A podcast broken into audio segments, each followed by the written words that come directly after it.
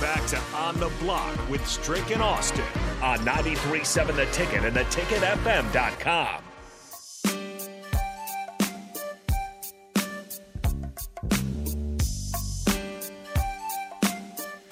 Rolling right along here on a Monday here on the block. I'm Austin Norman. He's Eric Strickland. Big thanks to Rico for jumping in as uh, got some business handled there. Start the first segment. Right now, though, we go to the Honda of Lincoln hotline. We welcome in Bryan Munson covering Husker recruiting uh, for On Three.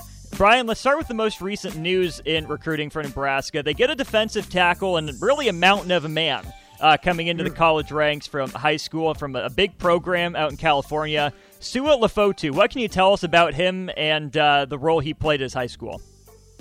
Yeah, big guy, 6'4", 295, 2, 290-ish. You know, I think he was 289, 290, something like that when he uh, when he was there for his official visit a week ago. Um, committed on Sunday, um, and uh, it was just look, it was he did not start for his team. Now, I think people have to kind of understand a little bit when you start talking about St. John Bosco. Um, what does that really mean? Well, th- that was the number one team in the country, and what a luxury it must have been to be able to bring in a six foot four, two hundred ninety pound defensive tackle to rotate. I mean, that is just that's insane, you know, riches basically when it comes to depth.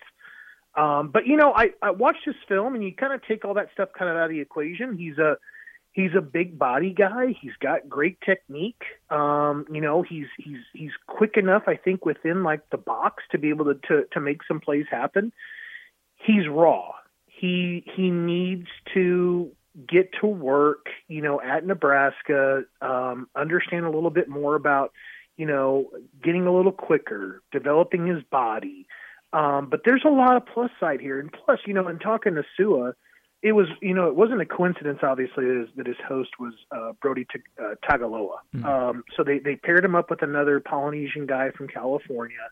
The two of them hit it off, you know, and it was one of those things that you, you you just have to ask those questions. And he just went on to say like, look, Polynesian people go where other Polynesian people are and and he is mm-hmm. very very interested in helping build you know essentially that Polynesian pipeline that Nebraska you know really enjoyed you know back there in the in the 90s and the early 2000s um and, and drawing more guys you know into the into the Midwest. And, and, and Nebraska clearly is trying to do that. I mean Donovan Raiola was recruiting Hawaii. You'll you'll come across Polynesians in California and Utah obviously uh, in, in Nebraska has offered guys, you know, the uh, Polynesian for 24 and 20 and 25. Um, so it's it's going to be very interesting to watch as they kind of try to get this one off the ground a little bit. Um, but you know, having a couple guys on the team and adding a third, uh, it's you got you got to start someplace, and obviously those guys know that it's it's going to be kind of on them to to make sure that when other Polynesian guys visit, it's on them to make sure they're comfortable one of those Polynesian names you mentioned in Raiola, you've been a you know prime target for Nebraska recently. Dylan Raiola, the top ranked quarterback in the 24 class. Does Nebraska have a legitimate shot? And if they do have a shot, is he worth the hype? According to, to your look at the film, is he just the best quarterback in this class, or do you think that his you know number one overall ranking would stack up to some other classes in recent memory? I don't even know who you're talking about. What's his name again? Oh no, I'm kidding, of course. um, everybody's talking about Dylan Raiola in Nebraska. You know, sending you know multiple assistant coaches out there to see him the last day of the the contact period. How good is he? He is very good, and in fact, it sounds like he's going to be changing high schools again. Sounds like he'll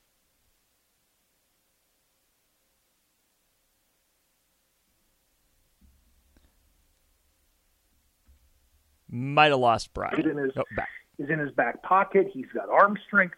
Oh, sorry. Oh, you're you back. You're good. Yep, you're good. Can you hear me? Yes, you're back. I lost you for about five seconds there, hey, but you are sorry back. About that. He's got every throw that he. Sorry, sorry about that. I think we're getting a, we're getting a little bit of a winter storm down here, so mm. I wouldn't. It doesn't surprise me that the network's getting a little funky. Um, I, he's got every throw that he that he needs to make. He's got arm strength. He he can he can he can put it on a rope. He can put air underneath it. He can time it out. He's got accuracy. Um, he's a big athletic guy. I mean, this is also a, a, a big time baseball player too, on top of everything else.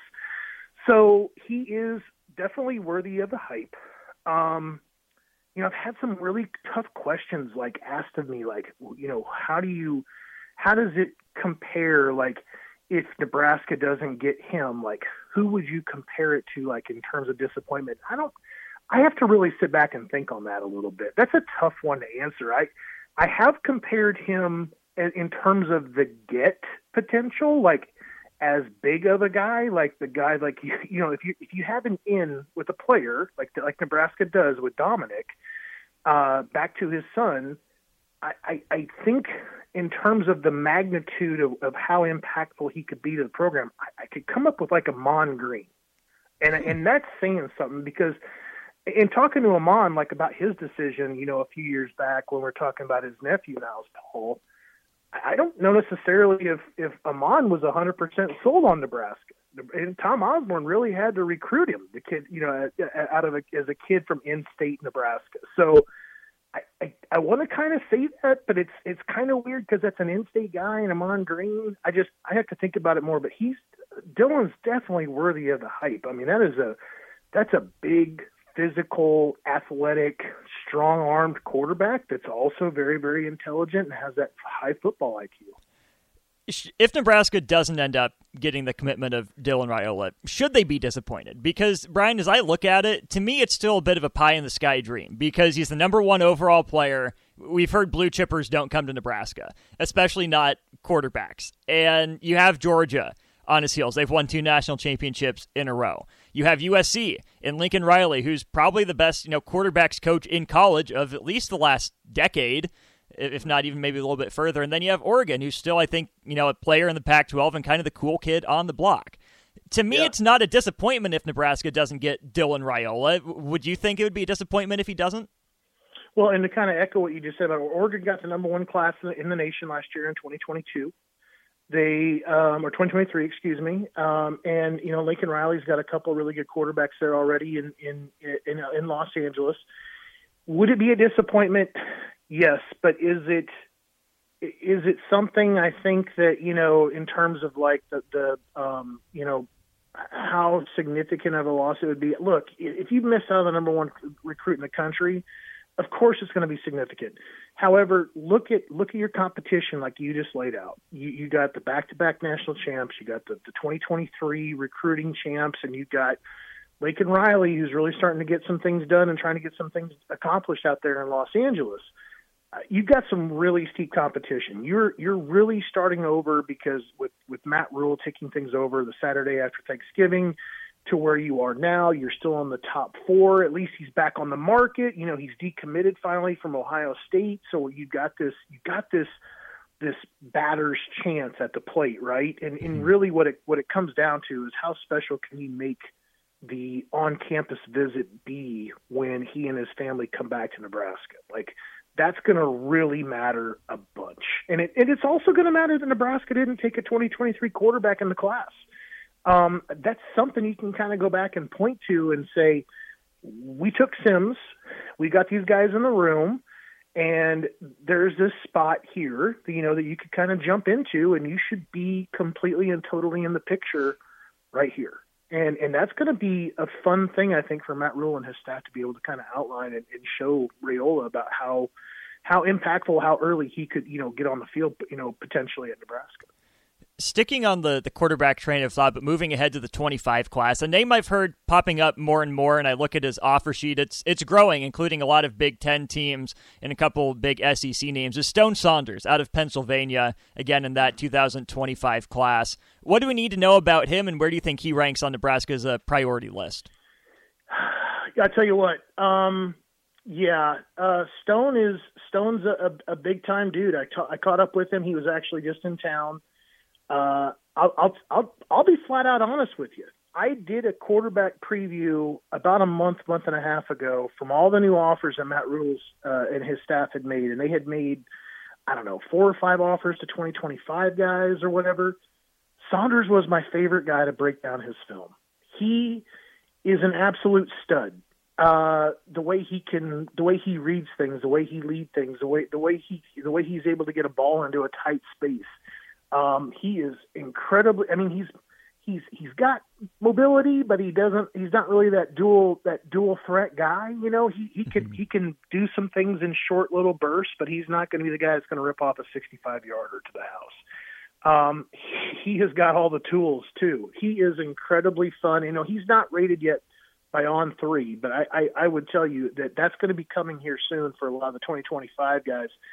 I think Nebraska is actually in a really good spot following following the visit that he just took on the 25th. Uh, I, I just I was really amazed that Nebraska was able to get him in so early and it really was uh, it really was kind of that refreshing thing that Nebraska. It's like getting out of the 2023 class and and that whole kind of uh, fishbowl there, and looking out, you know, past the the immediate signing day and the, and the portal transfer stuff, and the and the guys that are going to be coming in a year or two from now. That was really refreshing to see, you know, how Matt, how Matt Rhule and his staff were were already working. Uh, those guys are going to be like the two B junior class we've talked about the two quarterbacks there in Raiola and Saunders as we talked to Bryan Munson here of On Three, some Husker recruiting. Who are some other big names that Nebraska is looking at in, I guess, the 24 class most of all? is there anyone else in 25 on their radar right now? Um, you know, I think there's a guy, and I, I was supposed to, I was supposed to get a hold of his coach this afternoon, and unfortunately, it just never happened. But you got Aaron Humphrey from Daingerfield, Texas. And I think that this needs to be kind of, you know, talked about here a little bit. He's a wide receiver.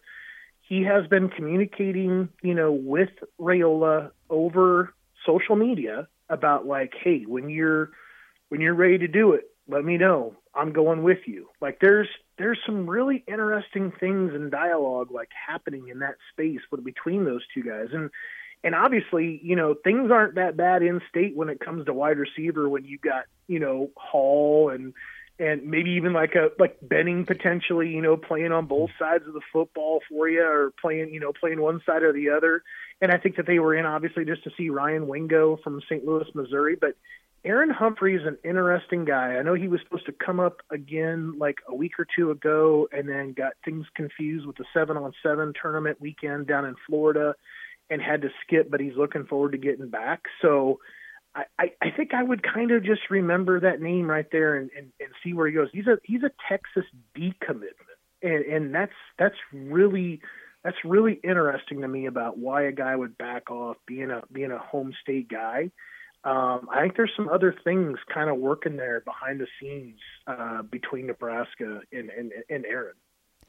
Bryan, we'll wrap up with this. The the real, actually, no, original signing day is still a thing. It's on mm-hmm. Wednesday. Um, as we come to that, and you know, close to the wrap up of this recruiting cycle, then you look at this 23 class for Nebraska and what you've heard and seen from the coaching staff. If you can give the class a letter grade, what grade would you give them, and what are some of the, the takeaways you think from this staff and how they approach this cycle?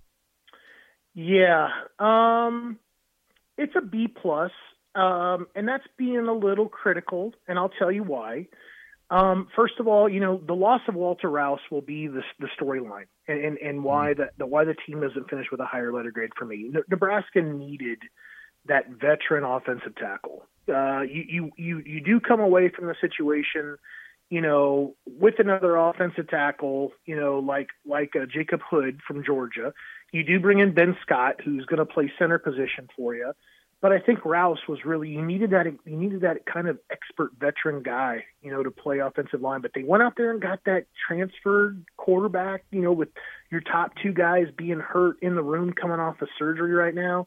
You, you go out and you, you address the, the the edge position big time. You got yourself a, a big time tight end. You go get yourself a number one wide receiver in, in Kemp. Um, I, you know, there's all these other little pieces that kind of come together, and then you get the class as a whole. Five guys with 10-5 or faster 100 meter speed. Um, that's really, really interesting to me because I think the whole time we had been talking about Scott Frost being the head coach in Nebraska, he always he always wanted to make athleticism and speed like his his number one thing. I can't quite recall another class faster than this group that, that Matt Rhule just pulled together for uh, that's, that's going to be part of the 2023 group. That's Bryan Munson covering Nebraska recruiting for On Three. Bryan, appreciate your time as always. We'll catch up with you next week. All right, be good. No promises on that. But hey, hopefully we got good Strick in the building today. We got the shootout coming up next. It's Monday. You know what that means. That means we're, we're looking at the AP poll for the men. Some moving, some shaking in the poll. So if you want to play the shootout, uh, you can reach us on the same number we just talked to Bryan at. That's 402 464 5685. That's the Honda of Lincoln hotline. Same number for the Sartor Hamann text line. Chime in all show if you have thoughts. When we get back, we're playing the shootout. Here we go.